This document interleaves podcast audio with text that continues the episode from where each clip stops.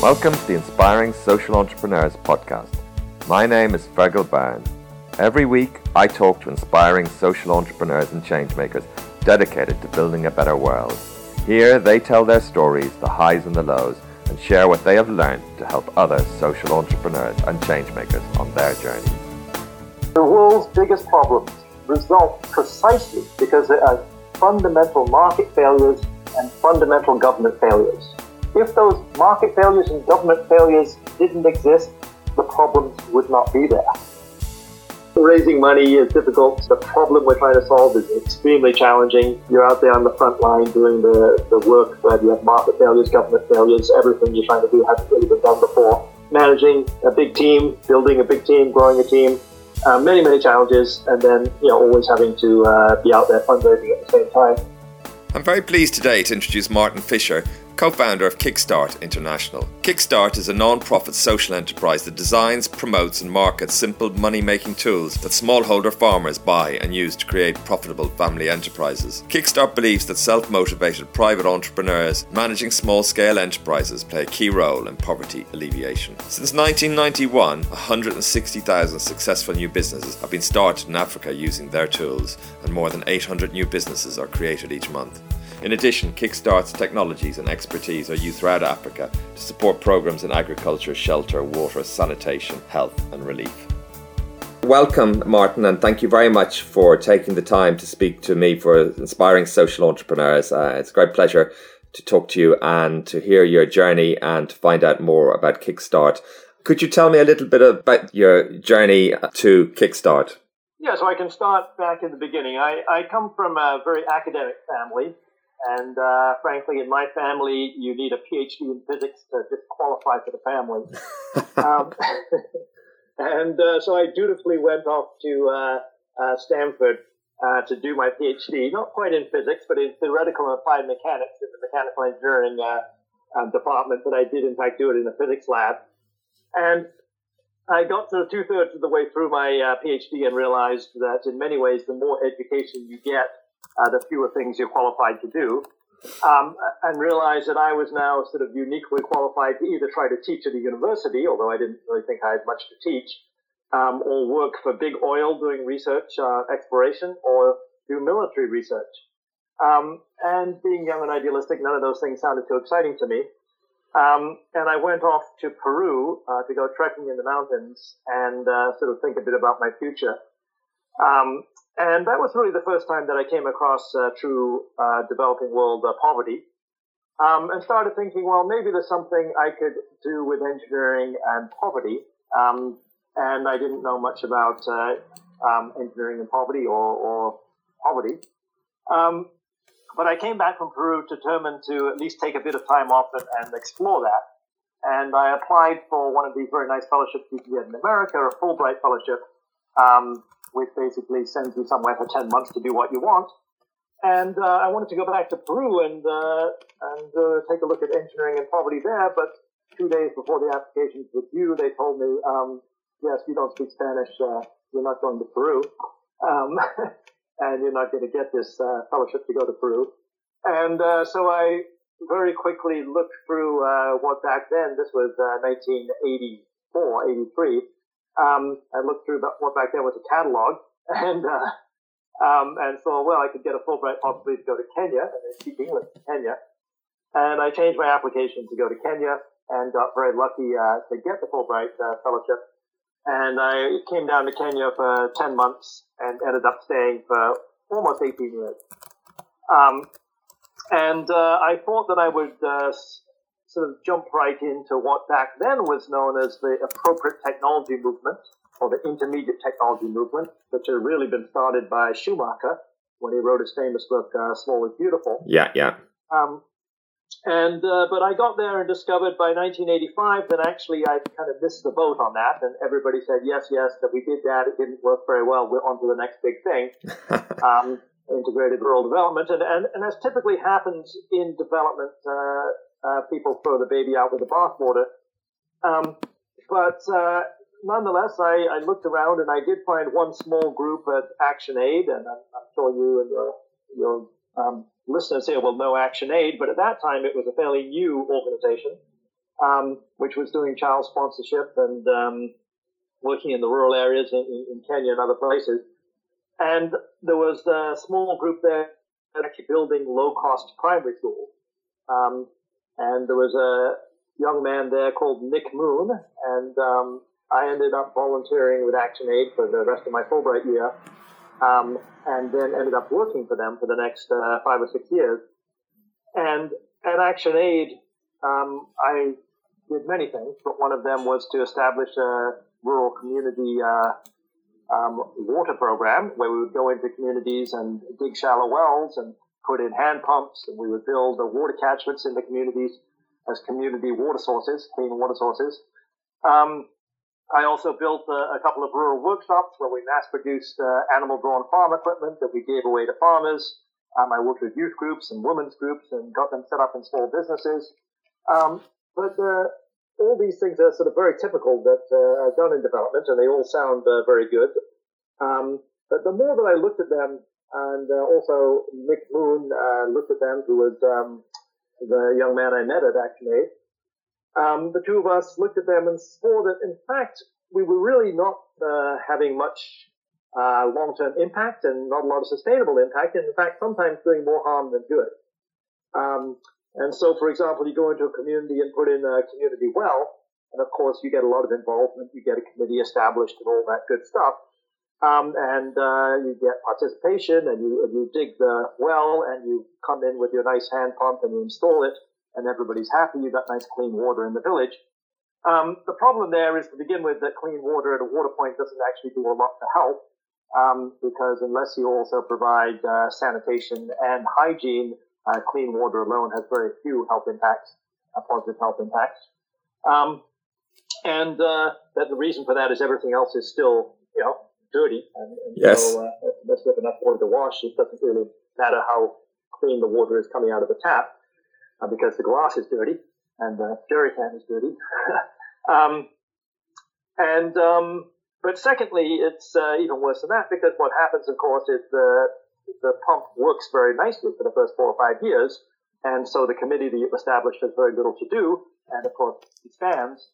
And then 4 or 5 years later, when the pump finally breaks down, the only thing they remember is, oh, those nice people from ActionAid bought us a pump. And nobody's going to fix the pump, because it's a tragedy of the commons, because nobody owns it, and why should I fix it if you're going to use it? Why should you fix it if I'm going to use it? And so then somebody steals part of the handle of the pump, and Africa is absolutely littered with broken down community water points. The estimates are something like 200,000 of them. Nonetheless, we continue to put more in, and all the ones that I put in at that time, and all the ones that everybody else put in at that time in the late 80s, are no longer working, and people are putting in new ones. So that's okay, but it obviously hasn't had the impact we wanted it to have. The other thing, giving away farm equipment sounds like a nice idea, but the truth is the farmers don't really appreciate it, because it's given to them. It might not actually do what they wanted. They have no skin in the game. They'd like to get something, but it wasn't the farm equipment they wanted.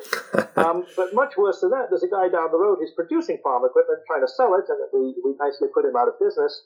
And then, 4 or 5 years later, when their donor funds run out, of course, there is no farm equipment in the local community, and so that didn't do a lot of good either. Working with youth groups and women's groups, getting them set up in businesses, it sounds like a nice idea, but it's actually very, very hard to run a business as a group. And as long as we're holding their hands, they would somehow prosper a little bit. But of course, the man down the road who was trying, or woman down the road who was trying to compete with them, couldn't compete with them because they were effectively a subsidized business. And then the minute we let go, the business would fall apart because it's just too difficult to run a business as a group like that, especially with the kind of businesses that people start with, they make good profits, but not enough to support the whole group. And in fact, I remember, one group where one of the young men actually stole the equipment, and he went off and started a business with it. And of course, we were saying, hey, this guy's a thief, we should call the police. But in retrospect, he was probably the only entrepreneur we had. And so we learned a lot of lessons about what works and what doesn't work.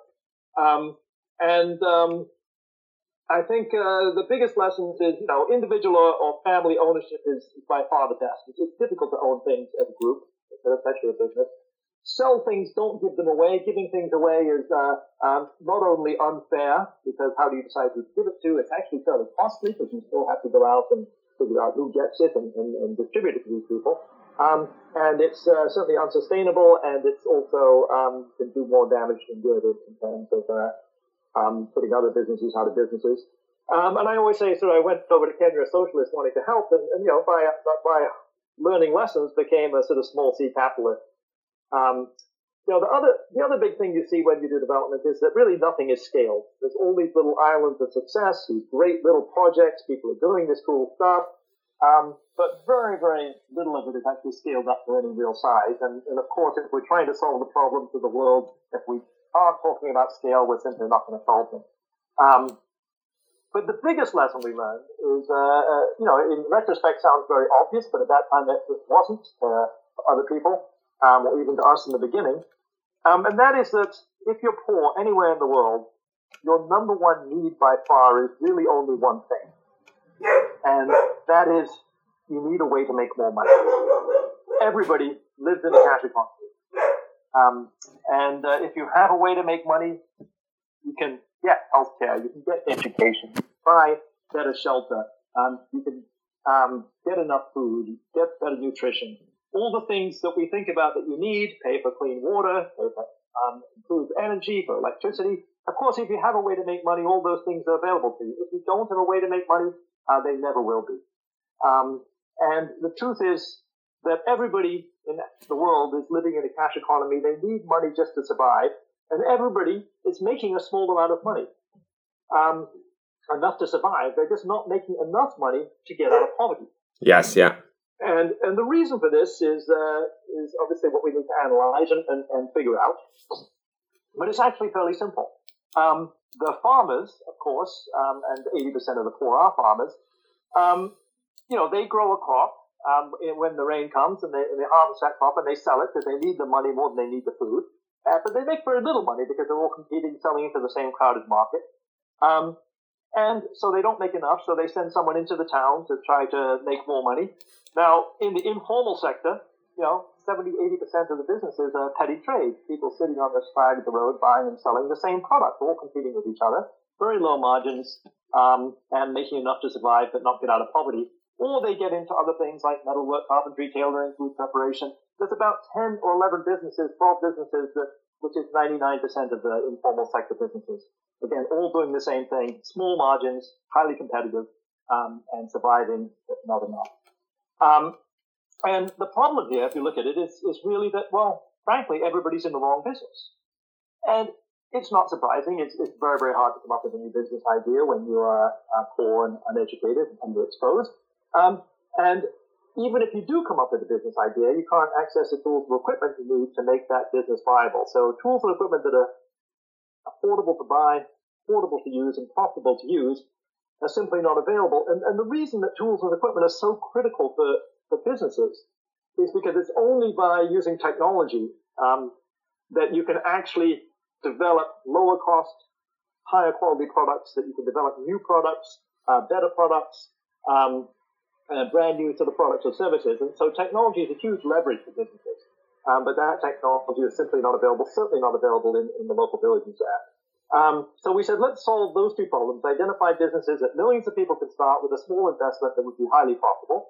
And having done that, let's develop, design, and mass produce the tools and equipment that are required for those businesses, that are affordable to buy, affordable to use, and profitable to use. And let's sell those on the open market and tell these poor but very entrepreneurial people, hey, why don't you start this business instead of the other businesses? You go down to your local shop, you can buy this equipment, and start another business. So that's what we started to talk about at ActionAid, and they didn't really like this very much because we were also saying that a lot of the other things that they were doing were not really very effective. So Nick and I were asked to leave ActionAid,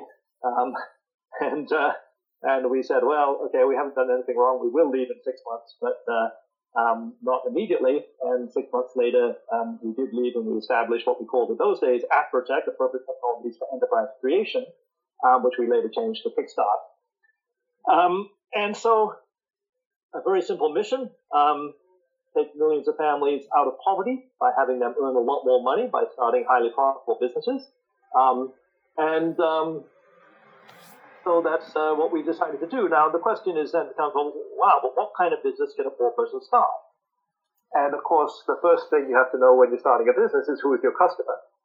And when you're poor, really, you don't know any wealthy people. So you're not going to be selling to wealthy people. You don't know anybody who lives in Europe, so you're not going to be doing exports. What are you going to be doing? You're going to be selling to other poor people because those are the people you know. And so what do other poor people buy? Well, there's a fairly short list of what the poor actually buy. Obviously, they pay for food, they pay for farm inputs, they pay for shelter, they pay for education, they pay for healthcare, they pay for lighting, they pay for fuel, they pay for water. There's a list you can make, but it's really only about 10 or 15 things long that people actually pay for. But that's your list of possible businesses. Yes. And if you're thinking about new businesses for the poor, you're actually in luck because the poor pay a very high price per unit for almost everything they buy and everything they use. So they buy, for example, cooking oil by the tablespoon because they can't afford to buy the 1 liter bottle or the half liter bottle or sometimes what we buy, even a 10-liter bottle. That's just too much money because they're cash flow constrained. So they buy very, very small quantities and pay a very high price per unit. And this is true for everything, you know. They buy electricity with dry cells, batteries, which is the most expensive electricity in the world. So, in fact, it shouldn't be very hard to come up with businesses that provide lower cost and better quality products to the poor. And so what we started with machines for manufacturing low-cost building materials, because everyone has to build a house. And so machines for making stabilized soil blocks out of soil mixed with a bit of cement compressed to very high compression. And all of our machines are human-powered, manual machines, because there's no electricity in the rural areas. And in fact, across Africa, about 10% of the people have access to electricity. And petrol and motorized tools and equipment are expensive, and petrol's hard to get in the rural areas. So we had a human-powered machine for manufacturing low-cost building blocks. We've sold tens of thousands of those machines, and there's hundreds of thousands of buildings across Africa built with those blocks. A machine for making cooking oil from sunflower seeds. It turns out it's a very, very good business because you sell not only cooking oil, but you also sell the waste product, which is a very high quality animal feed. And we've sold thousands of those machines. Machine for baling hay. It turns out it's a very profitable business because if you're a smallholder farmer, you have a small plot of land, you want to keep a cow, you want to feed it. You have to buy hay in the dry season to feed it, and a bale of hay is very expensive on the side of the road because hay baler is a very expensive piece of machinery. And so a low-cost hay baler turns out to be a very good business. You can do contract baling. We sold many hundreds of those machines. And those were all good. Those machines were costing about, $500, $600, $700. But then we asked ourselves, that's great. We've started, tens of thousands of businesses, but how do we start millions of businesses? Because we really want to had a serious impact here, not just a few, tens or hundreds of thousands. So then you ask yourself, okay, well, who are the poor? Well, as I said earlier, 80% of the poor in Africa are poor rural farmers. And if you're a poor rural farmer, you're scraping out an existence on a little plot of land. Nowadays, if you're unlucky, as little as half an acre, a quarter acre. If you're lucky, you have maybe 3 or 4 acres. And you're planting with the rain, and waiting for the harvest and harvesting and selling what you can. And it turns out that by far the best way for a rural farmer to make a lot more money is to move away from rain-fed agriculture to irrigated agriculture. And the reason for this is, as I've been describing, is that when you do rain-fed agriculture, you do all plants at the same time. Generally, you plant a staple crop. All harvest at the same time. The market is very crowded. There's very few middlemen compared to the amount of crop. You get very low prices. And in fact, you don't sell all the food. And between 15 and 65% of the crops grown in Africa in the rain-fed harvest are spoiled before they're eaten or before they're sold. They just sit there and rot because you can't sell them, you can't eat them, you can't store them. And then, 3-4 months later, in the dry season, everybody's hungry. The price of food goes up by a huge amount. And the best thing a farmer can do is move away from that to irrigated agriculture, where now with irrigation, you can grow crops throughout the year and especially in that long dry season when the prices go up by a huge amount. Prices of perishable crops will go up by a factor of 10 or 15 or even sometimes some of them 20 times in the dry season in terms of the pricing. And even for staple crops, the price will go up by 50% to, two or three times sometimes for some staple crops. So clearly, if you can produce in the off-season, you can make a lot more money. And with irrigation, you can do that. And you can produce every day of the year. And also, of course, with the rains getting less reliable, even just for your rain-fed crop, irrigation becomes very useful because with climate change, you now have to be able to grow to extend when the rain fails. You have to be able to still extend the rains with irrigation in order to get your rain-fed crop to survive. But there's very little irrigation. It turns out there's only about 4% of the farmland in sub-Saharan Africa is irrigated. Wow. So 96% of the farmland is being done with rain-fed agriculture. Now, if you go to Asia, it's closer to 40% of the land that's irrigated. And why is this? Well, in Africa, there has not been a tradition of irrigation. Even the tradition of farming is not that old. And so that's one thing, is the farmers have just simply not irrigated. And the second is the tools and equipment were simply not available. You could use a bucket to pull water out of a shallow well or a pond or a river and then go and put it on the plants. Very tedious work. Or you could try to buy a petrol pump, which is expensive, and the petrol itself is expensive. If the pump breaks down, of course, you have to maintain it. There are no spare parts, and you can lose your whole crop. And so this is why we said the solution here has to be a line of human-powered irrigation pumps, pumps which are extremely easy to maintain, extremely low cost to buy, where spare parts have to be locally available, and you don't need any tool to maintain them because the farmer doesn't own a screwdriver, doesn't own a hammer. You have to be able to maintain them with your hands. And so we designed our line of irrigation pumps called the Moneymaker pumps. And why Moneymaker? Because, of course, the number one need of a poor person is to make more money. Our best-selling pump was our Super Moneymaker, and we've since changed it to the Moneymaker Max, is our newest version of it. But the Super Moneymaker we introduced in 1999 or so, and it's a little Stairmaster, a little take-home, it looks like a little take-home Stairmaster machine with two little treadles. You walk back and forth on the treadles. There's two pistons and two cylinders. You pull the water from a shallow well as deep as about 25, 30 feet deep, and it pulls it up through that pipe, or you can pull from a river or a pond or a lake, and then you push the water out the other end of the pump under pressure through a long garden hose pipe. And it can even be 200 meters long. You can push it across flat ground for a few hundred meters. You can push it up a hill, another vertical, 25, 30 feet vertical. You can power a sprinkler. It's just like a garden hose pipe under pressure. It turns out to be a very, very efficient way to irrigate. If you have one person out there holding the hose pipe, irrigating directly onto the crops, spraying the water, putting it at the roots where it's needed, while the other person pumps. And with this little pump, the Super Moneymaker, you can irrigate up to 2 acres of land if you work for a couple of hours in the morning, a couple of hours in the evening. And it retails at about $160, $170, depending on the country you're in, including the hose pipes that it comes with. So hose pipes, one going into the well and one going off to the field.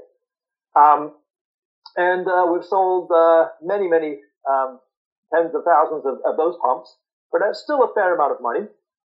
So we said, can we make a cheaper pump? And we designed a pump we called the Moneymaker Hip Pump. The Moneymaker Hip Pump looks like a bicycle pump, but a bicycle pump, and we've all used bicycle pumps, you feel that your arms get very tired very quickly when you start pumping a bicycle pump. That's because you're using your arm muscles and your chest, which are not your biggest muscles. But if you simply put a pivot on the end of a bicycle pump and have a base with a pivot at the end and the bicycle pump coming up from that pivot, you can now actually use a bicycle pump equivalent hand pump with a rocking motion. You hold the handle, you can keep your arm straight, you're simply moving your weight back and forth and pumping the water in that way. And so we have that pump. It weighs about 4.5 kilos. It folds up. You can just carry it in one hand. And you attach, again, a hose pipe going into the well as deep as, 25, 30 feet, pushing it out the other side under pressure, again, through a few hundred meters of hose pipe if you need be, or up a hill under pressure, just like a garden hose. And with that pump, you could irrigate about 1.25 acres in a couple hours in the morning, a couple hours in the evening. And it retails, including the hose pipes, for about $70. So these were our two best-selling products by far. We sell these things through a network of private sector shops because it's absolutely critical for sustainability that you have the product locally available, sold through the private sector where everybody is motivated and making profits by selling it. So we have retail shops, which are otherwise agrovet shops that sell seeds and fertilizer and other farm inputs. They now sell our pumps. We have them all over Kenya, where we started. We then went to Tanzania. They went to West Africa, to Mali, Burkina Faso. And we now have our pumps available in something like 15, 16 countries across Africa, and through private sector distributors, private sector retailers. So it's an efficient supply chain, a sustainable supply chain, and the pumps are there. And we actually mass produce these pumps in China. We used to do it in Africa, but it turns out we simply couldn't compete on price by doing it in Africa, either on the price of the pump or on the price of transport. It turns out it's cheaper to transport something from China to Mozambique, for example, than it is from Kenya to Mozambique, because many more ships run from China to Mozambique than in Kenya. So now you've got the pumps out there. Turns out that's the easy part. Designing a good pump and getting it into a private sector distribution chain is the easy part. The hard part is convincing a farmer whose parents, whose grandparents, whose great-grandparents have never irrigated, convince them to completely switch the way they farm, convince them that they should start irrigating and start growing different crops in different seasons and farm in a different way. And this takes a lot of education. Yes. This takes going out and demonstrating to the farmers on their farms how to do this.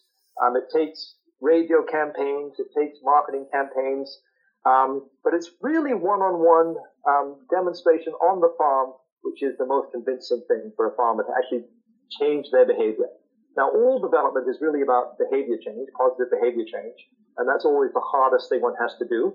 And this is the reason that when you're trying to get major behavior change, you have to have donor funds. There's a fundamental market failure here because we're selling a low-cost product with a low margin, and we're selling it to the poorest people in the world who are miles off the main road and very hard to reach. And then we're telling them, and we have to teach you to change your behavior.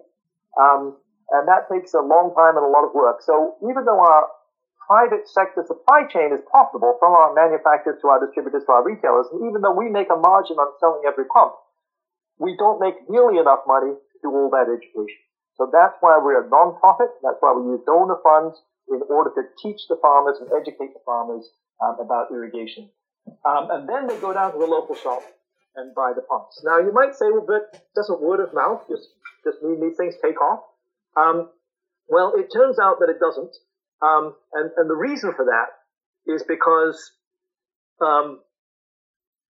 if you live in a very, very poor community, and everybody's very poor, and one person gets ahead and starts to make substantial money, you don't actually talk about it. You don't tell your family, hey, I just made a whole lot of money. You don't tell your neighbors, hey, I'm rich now. Because if you do, they'll come to you and they'll suck the money away from you. They'll ask you for this, pay my school fees, pay this, pay that, or they'll become jealous of you. And so in poor communities, word of mouth about making money is much, much slower than one would expect or hope for. And therefore, the education is needed. Now, what kind of impacts are these farmers having? Well, on average, when a farmer moves from not using our pump to using our pump, they're making an extra $700 profit per year purely from the irrigation. Now, that's a lot of money because these families are otherwise living on somewhere between $1,000 and $2,000 total for their whole family per year. And now an extra $700 is obviously a huge amount of extra money. But it's actually much bigger than that because what it means with irrigation is that you have that extra money in the dry season, in the season where otherwise farmers wouldn't have any money. And you now, because of that, no longer fall back into poverty every dry season, as rain-fed farmers do. And so you can use that money to actually not only, of course, send all your kids to school and have food security and income security, but actually now to invest in other things. And so we find that farmers actually invest in their rain-fed harvest as well. They'll have better seeds and better fertilizer for their rain-fed harvest, and they'll make more money in their rain-fed harvest. Because otherwise, if you fall into poverty every dry season, by the time you need to buy the seeds and fertilizer, you have no money. But with irrigation, you do. But then they invest in dairy, they invest in poultry, they have other money-making industries. So actually farm income, their overall farm income can go up by a factor of 4. 3 to 4 is the average times 300 to 400% increase in overall farm income as a result of starting to irrigate. And you can imagine that's hugely significant, literally taking these families that first step out of poverty. So it's, to date, we've sold a large number of these pumps. We've sold, almost 250,000, pumps. And we've lifted, as a result of that, 800,000, people, out of poverty. And we actually go out and measure this. And we measure this, by going out and doing baseline surveys. And what we do there is we visit the families when they first buy a pump, and we randomly select families to visit, because every farmer, when they buy a pump, they fill out a guarantee form. They get a 1-year guarantee. We get a database of all the buyers. And we visit them and we interview them and find out what their life was like the previous year. And then we come back 18 months later and find out what their life was like that year. And so this is how we can literally say how much more money these farmers make, and that they are, in fact, and have, in fact, taken that first step out of poverty. Now, what we mean by that first step out of poverty is really this, is that they no longer have to worry about being able to feed their family the next day. They no longer have to worry about if they can send their kids to primary school, or if they can afford the school uniform, or pay for basic health care. But that's only the first step. Survival, no longer having to worry about that, income and food security. On top of that, as I've explained, it means that they have some money to invest in their future. And as I've said, that money goes to things such as starting other businesses, more education. That's fascinating. I mean, you've covered a tremendous amount of ground and asked some great questions that followed on very logically from what you're saying. I mean, it's a great success story. A lot of interesting points you make along the way. You mentioned how, with ActionAid, around that time that you noticed a lot of projects tend to be isolated and not integrated. So the water part of the problem solved, but not the other parts of it connected in with it. I guess there's a life cycle, isn't there? And there's probably a financial life cycle for some of these farmers. And, it's true that in Africa, only a tiny percentage of poor people certainly have bank accounts and so forth. And there are, big steps being made, I think, with some of the newer mobile technologies and other things like that. To what extent do you work with organizations active in financial inclusion, as it were, to maximize the impact, I suppose, of this financial step up that these farmers are experiencing? Absolutely. Financial inclusion is important for anybody who is trying to get ahead. But on the other hand, if we look at, for example, the whole microfinance movement, one does have to question and ask the question, does giving a poor person access to credit lift them out of poverty? Yeah, no, absolutely. I guess I mean savings, helping, because a lot of people would just put the money under the bed or under, and so forth. And the ability to transfer money to other people, the ability to, I guess, to have savings. I understand completely what you're saying about the microfinance. And I guess this is a step before that in a way, and an alternative, I suppose, as well, to the idea that poor people can actually save. Yeah, so look, savings is obviously critical, but savings for something is more important than just savings. And the number one need of the poor is actually a way to make more money, not just to save the small bit of money they make, because they make a very small amount. And just saving money alone, yes, it smooths out your cash flow. When you have an emergency, it means that you can actually cover it. You can, your mother gets sick, you can send her to the hospital, or your kid gets sick because you have a bit of money saved up. So no doubt savings is a useful thing, but much better to have savings which are targeted at a money-making and used than for a money-making investment. And so what we've done in this light is we have something called mobile layaway, where we now allow farmers to make targeted savings using their cell phones to buy a pump. And so they open an account with their cell phone by making a small deposit, and over time they put more and more money into that account until they have now fully paid for the pump, at which point we give them a pump. They can go down to a local shop and get their pump. And targeted saving is extremely useful because it's very hard to save money in general, but it's much better if you know that you want to save money because you want that particular thing. So this is one of the innovations, and of course we're using M-Pesa and the other money transfer mechanisms in order to allow this to happen. We're also developing a rent-to-own. We're doing a rent-to-own experiment right now, which is basically a credit for farmers who want to get credit to buy a pump. Much more difficult to do because one of the primary reasons that microfinance can work so well is because you actually get farmers addicted to credit. Yes. And by doing so, it means you can recover the cost of customer acquisition over the course of many, many loans. But if you're simply giving one loan for a capital item, of course, it's much harder to recover that cost of customer acquisition because you don't give a follow-on loan. It's also harder to get the farmers to pay because there's no promise of a follow-up loan, which is one of the key reasons that people pay their loans back with microfinance.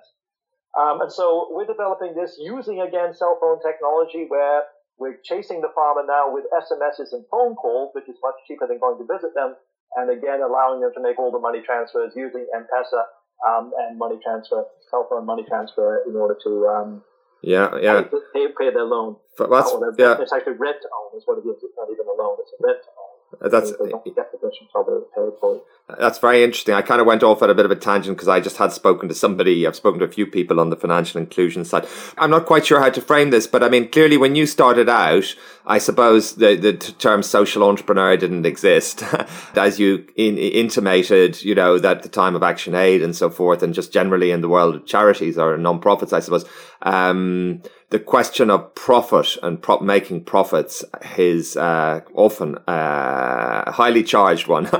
And it's interesting the way you framed, you know, your approach in using donor, you know, money on the education side, or how it fits into, you know, your financing what you want to do. I mean, what do you see the distinct or the potential of social entrepreneurship and the idea of making a profit in the kind of work you're doing in Africa? Clearly, you've seen the benefit and the potential of farmers to be motivated by, you know, making profits, making money. To what extent do you see the social entrepreneurial model adding to or substituting for the more classic charity or non-profit idea? Selling things is a sustainable solution because the private sector is highly motivated. All the incentives are lined up if you sell things to people as opposed to giving them to people. So that's critical.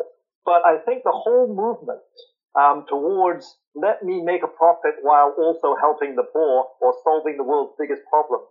So let me do good and do well at the same time. I think this is a huge mistake. And the reason I say that is quite simple, is that the world's biggest problems result precisely because there are fundamental market failures and fundamental government failures. If those market failures and government failures didn't exist, the problems would not be there. So to think that you can make profit and solve these problems, well, the private sector is pretty good. They're already doing that. Millions and millions of people are doing great business across Africa, selling to poor people. And there's a lot of businesses out there already doing this, and that's great, but that's just business. Those are not market failures. But the world's biggest problem is extreme poverty, having people earn a lot more money, climate change, you know, diseases of the poor. The biggest problems in the world are never going to be solved by a purely profitable business. Precisely because they are there, because of government and market failures. Now, in the US and in Europe, there's huge government subsidies, which help us to start businesses. All the roads, all the infrastructure, everything is built by the government. There's also huge tax rebates when you're starting businesses, massive subsidies. Farmers in America are all subsidized. Farmers in Europe are all subsidized. Farmers in even the Middle East are all subsidized, even in India. And so now to think that you're going to go to these countries where the government failures and are no government subsidies and are no infrastructure, no roads and no education, all the things that the government normally pays for, and market failures in that you're looking at major, major behavior change that you have to convince people to do based on historical facts. And do that and make profit doing it, selling to the very poorest people, is just a huge error in thinking, to think that.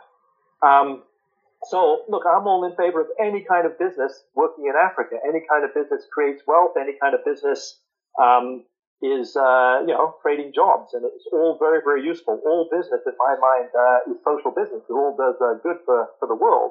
Okay, you might argue that cigarettes is an exception to that, or one or two. But generally, every business already creates huge social value. But business alone doesn't get problems, because that is where you need targeted philanthropy and targeted donations in order to overcome those market failures, overcome those government failures. Now, the hope is that once you overcome them, you can leave in place a situation such that purely profitable businesses can and will thrive to continue solving those problems. But getting to that point might take many, many years. And just as an example of how difficult it is to change behavior, it took Americans and Europeans over 15 years to adopt personal computers. It took us over 12 years to adopt cell phones. And when I'm talking about adopt, I'm talking about before they actually took off on any kind of scale. And huge amounts of marketing that had to go in. And the early adopters were very wealthy people who could pay a very high price. And as a result, the companies could start to make some early profits off those wealthy people. But we don't have those very wealthy people buying products for the poor in Africa. And behavior change does take a lot of effort. Even if you look at Coca-Cola, it took Coca-Cola something like 10 years to start being profitable in Africa, spending billions of dollars on marketing. Because even getting people to switch to buy a sticky, addictive drink, it was a major behavior change that had to happen. Now, Coca-Cola is a big enough company, they could do that. But even today, in some countries in Africa, Coke is not yet popular. It's very interesting what you say. I mean, it seems in many ways you're a hybrid in the sense that, you know, you're funded by donations and part of the organization is funded by profits. I've spoken to, you know, several entrepreneurs, social entrepreneurs, I suppose, doing something similar like that at Embrace, which has a $200 baby incubator. And part of that is funded from donations and foundations and things like that.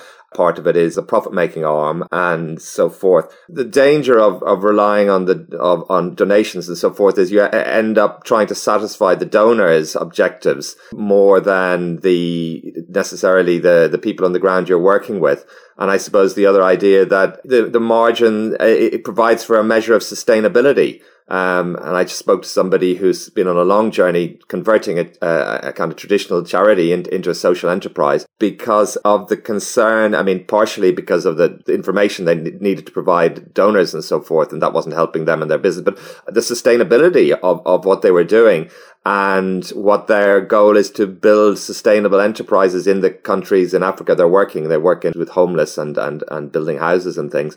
Very strong believers in power of, sustainability coming from a measure of profitability, not necessarily profit maximizing or something like that. I hear what you're saying in terms of your concern about the idea of making profit in areas of extreme social failure. So how do you see it going forward? I mean, these kind of hybrids seem to work in some contexts. Yeah, absolutely. Look, the ultimate goal should be to leave in place a profitable business model where there's sustainable market demand and sustainable supply, and the business world is taking over and selling the goods and services, the products and the services, which enable poor people to have those goods and services. And that ultimately should be what we're trying to get to, because there really are only a few exits from philanthropy. That's the best and most sustainable exit. The other one is that the local governments take over and provide the goods and services. Or the third one is that we actually solve the problem. We get rid of smallpox, we get rid of malaria. But certainly the most sustainable outcome will be to leave in place a for-profit business model so that sustainable demand and sustainable supply and you've created an example where other suppliers come in and start, businesses come in and start meeting this demand and supply. But what one has to look at is the size of the market failure. If you're trying to sell housing to the emerging middle class in Kenya, there's no market failure. They all aspire to, they want housing. If you're trying to sell cell phones to people, there's not a big market failure. People aspire to having a phone. Wealthy people were the early adopters of phones. Everybody wants to have a phone. A phone is very, very cheap already. You can get a phone for $6 by the time the price came down. In the beginning, there was a market failure, and donor funds were used in the beginning to some degree, but not as big a market failure as with other things because the early adopters were very wealthy people in the urban areas. It didn't cost a lot to serve them. Therefore, the cell phone companies could come in and serve them. Immediately, therefore, phones became very aspirational because wealthy early adopters were spending a lot of money on them. Everybody wanted phones. There's about about six magical properties of phones, cell phones, which enabled them to take off and overcome this market failure fairly quickly. But in other market failures, the biggest market failures, which is the world's biggest problems, you actually have to have a level of philanthropy to come in and help overcome that market failure. Now, yes, we want donors, of course, who get behind what we're doing and don't say, yes, but I want you to do something different over here, because that's where you get shift in your focus, and that's where you get mission creep, because you're following the money, and that's where you get the very, very ineffective program.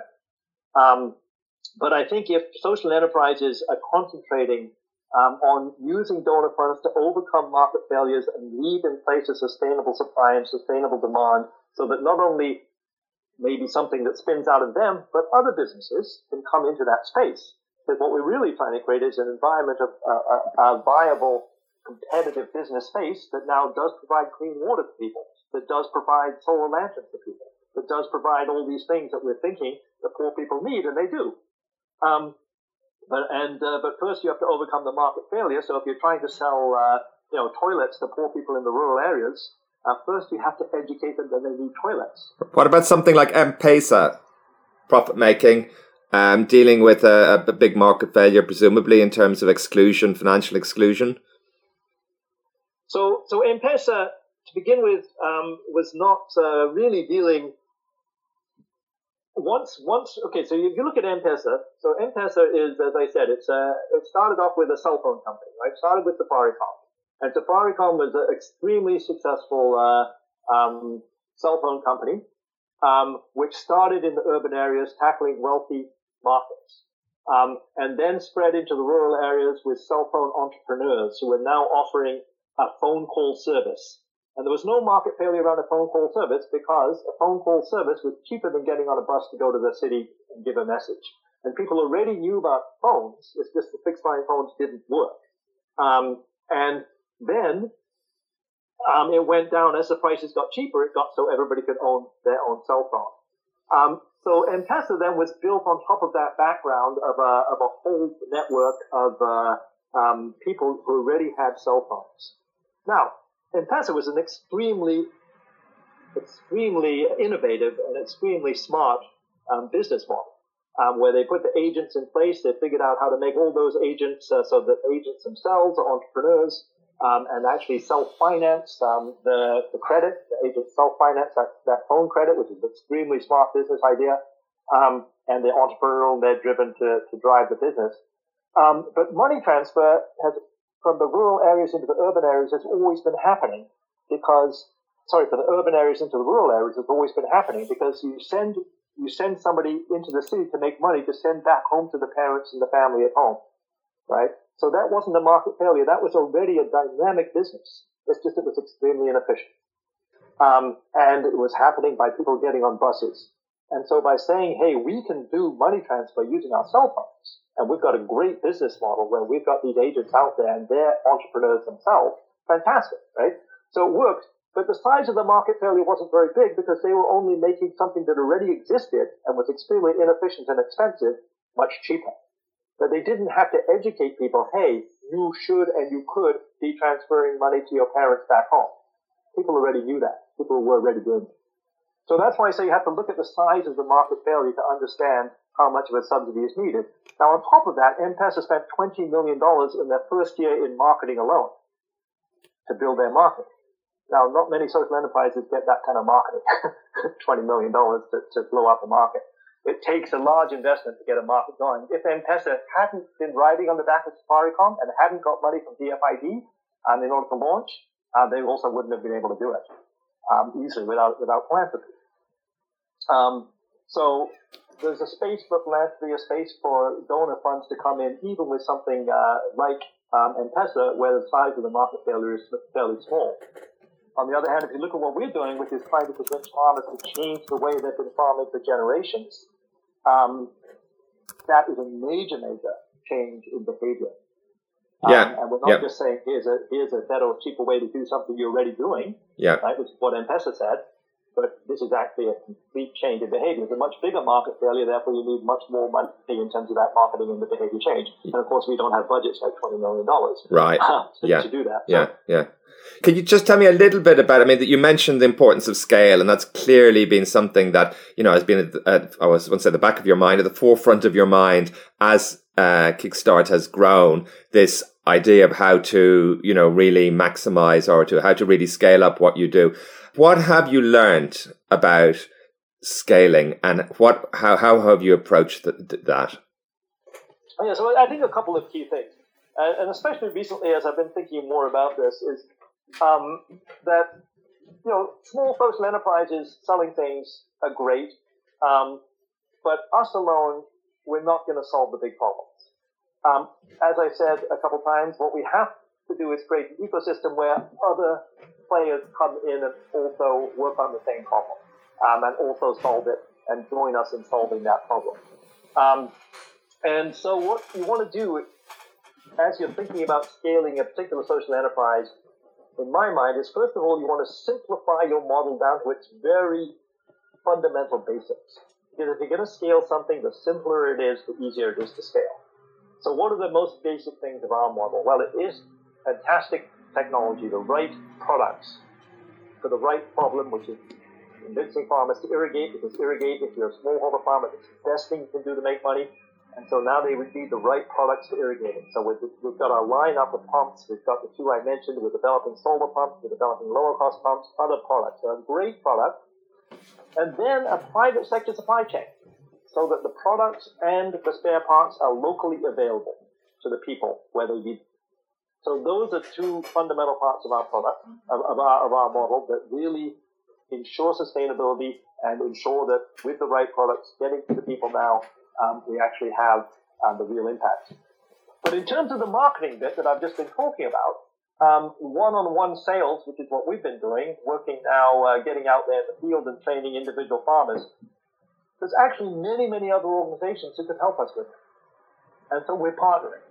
And all across Africa, you have organizations from governments to NGOs to big businesses, people like mining companies who are doing CSR, who are now working with literally millions of smallholder farmers, trying to empower those smallholder farmers and train those smallholder farmers with better farming techniques, with water and sanitation, with healthcare. For them to add irrigation into what they're already doing with those farmers, the very small marginal cost compared to what we're going out there and meeting those farmers one-on-one and convincing those farmers to irrigate. So what we're doing right now is working on a partnership program whereby partnering with these other NGOs all across Africa, we can reach scale much, much more quickly, but at the same time ensuring that we have the right product and even in those countries a local supply chain where the pumps and the spare parts are locally available. So I think it's, like I said, about, first of all, simplifying your model down to its very basics, and then looking at who else out there could help you to scale something up to a much larger size. And we've got a long way to go. You know, we've sold 250,000 irrigation pumps. We reckon that for Africa to feed itself, we need to get about 25 million farmers irrigating. Right now, plus all the farmers in Africa, with 25 million of them irrigated, Africa could feed itself, and it could actually, survive. Right now, Africa, with the population growth rate the way it is, it's going to be a very hard time surviving with only 4% of the farmers irrigating because in the dry season, there's massive hunger, and there's very, very few farmers who are making any kind of money. With irrigation, if a quarter of the farmers were irrigating, or 20%, that would be radically changed. So that's our target. How do you get the 20, 25 million farmers irrigating? You know, we're at 1% of that with a quarter million. And to get to that big scale, it has to be through partnerships, local supply chains, and the right products. In general, people have noted or commented that you often find social businesses or, charities, I guess, working independently on problems. And there's certainly less mergers and acquisitions or fusion or joining of organizations to work together. I guess that's a very important way of maximizing your impact. Yeah, absolutely. I mean, I think, mergers and fusions, there's probably space for that. Those are fairly complicated, as even they are in the private sector, of course, to make them work well. But there's certainly space for that to happen. One of the challenges is that it used to be that all the big organizations used to just give things away to partners, and we don't believe in that. We want actually people to sell things to partners because it's more sustainable. But that's actually switched in the last 10 years. More and more, even of the big organizations, like people like World Vision and the like, actually realizing that selling things is more sustainable than giving them away. And so now we say, great, now you can sell and finance our pumps, which really will transform farmers' lives, as opposed to, selling them something else, which really won't, or giving them credit for their small, trading businesses, which really won't transform their lives. Absolutely, it's that partnership with organizations that have to be like-minded enough so that you don't sabotage your business model, but still leaving room for people with slightly different visions and different ideas. So if there's an organization that they're trying to empower women, well, we know our pumps hugely empower women, and they can use our pumps in their programs. Somebody who's working on adaptation to climate change, well, of course, our pumps allow farmers to adapt to climate change. They have their focus, introduce our pumps into their program. Another organization is about livelihoods, fantastic. Our pumps help with the livelihoods. By partnering with all these different organizations, we can scale rapidly. What keeps you going when things are difficult? I mean, this is how many years is it now, Martin? I started Kickstart in 1991, so it's a lot of years. You've been on a long journey. And, of course, it's always difficult. Raising money is difficult. The problem we're trying to solve is extremely challenging. You're out there on the front line doing the work where you have market failures, government failures, everything you're trying to do hasn't really been done before. Managing a big team, building a big team, growing a team, many, many challenges, and then, always having to be out there fundraising at the same time. But what keeps us going is always looking at the impacts. We've got a great team of people at Kickstart, and then seeing the impact on the families, individual families. I met a woman the other day and she was telling me the story, and, she'd been widowed about 8 years ago and left on a 2-acre plot in Western Kenya. And she had literally absolutely nothing because her husband had been in the city sending her a little bit of money every month. And she had these two young teenage kids, 10, 11, 12. And she went to her father-in-law and said, "Hey, can you help me? I have nothing."